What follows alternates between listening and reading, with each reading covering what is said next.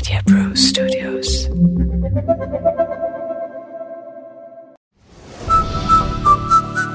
Big F M podcast इतिहास नावाची व्यक्तीमध्ये तुमचं पुन्हा एकदा स्वागत आहे.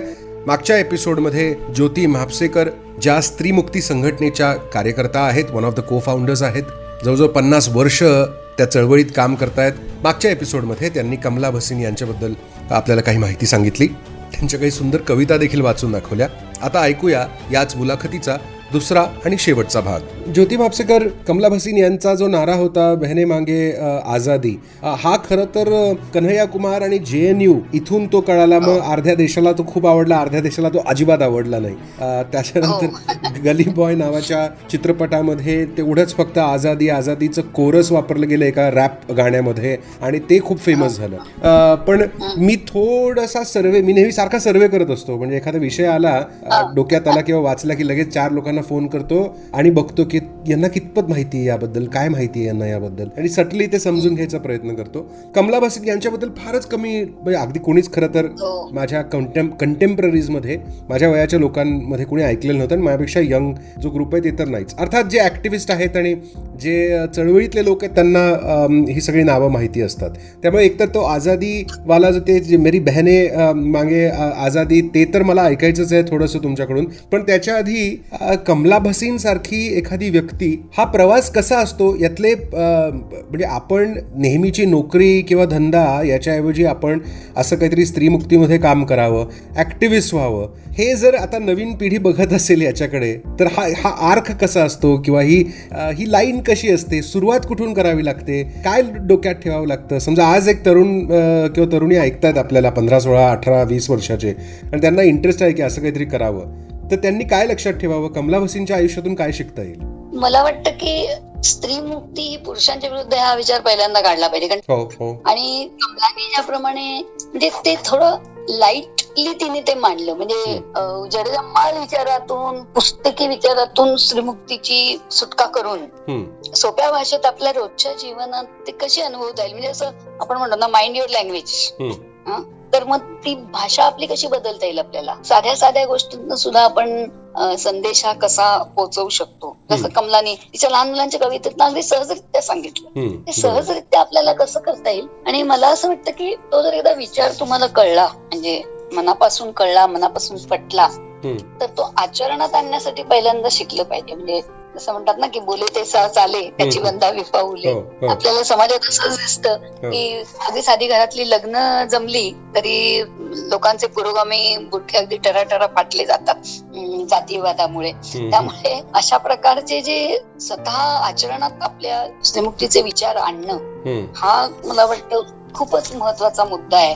आणि त्याच्यापासून सुरुवात केली ना तर. हळूहळू ज्या चुकीच्या गोष्टी त्या खटकायला लागतील आपल्याला. स्त्रीमुक्ती म्हणजे बरं जाऊन मोर्चा काढणं असं नाही. किंवा आम्हाला जे सतत इन्व्हर्टेड कॉमर्समध्ये स्त्रीमुक्तीवाल्या म्हणजे काहीतरी वेगळे आहेत त्याचं नाहीये. पुरुषही असतात ना स्त्रीमुक्तीवाले. बरोबर अर्थातच. समानतेचा विचार मांडणाऱ्या व्यक्ती. हो हो. तर हे जर एकदा आपल्याला मनाला आपलं पटलं समजलं त्याचा आपण जर थोडा जरी अभ्यास केला ना तरी आपलं काम अगदी आपल्या घराजवळ घरातून ते कसं सुरू होऊ शकेल? ह्याचा विचार प्रत्येकाने केला तर स्त्रीमुक्तीचं बरंच काम होईल असं मला वाटतं. चळवळ म्हणजे मोर्चा काढणं एवढंच नव्हे. तो विचार आत्मसात करणं आणि तो इतरांपर्यंत पोहोचवणं हा पण एक फार महत्त्वाचा भाग आहे. ज्योतिजी कमला भसीन यांनी मेरी बहने मागे आझादी ही जी घोषणा आणि मग ती कविता इतकी पॉप्युलराईज केली पण ती खरं तर त्या एका चौकटीच्या बाहेर लोकांपर्यंत पोहोचली नाही. नंतर ती वेगळ्या सगळ्या कारणांमुळे प्रसिद्ध देखील झाली. पण ती काय होती आणि ती पर्सनली तुमच्यासाठी what does it mean Jyoti Mapsekar तुम्हाला ती तुम्ही जेव्हा ते ऐकता आणि कमला भसीन यांच्याबरोबर तुम्ही काम केलं तुम्ही त्यांना ओळखत होता आणि त्यांचा आवाजही तुम्हाला तो तसा लक्षात म्हणजे आठवत असेल. ती घोषणा ऐकल्यावर तुम्हाला तुम्हाला काय वाटतं? नाही मला असं वाटतं की म्हणजे ती नुसती मेहना मागे आझादी नाही म्हणायची. ती अगदी चाची मागे आझादी सास मागे आझादी हो.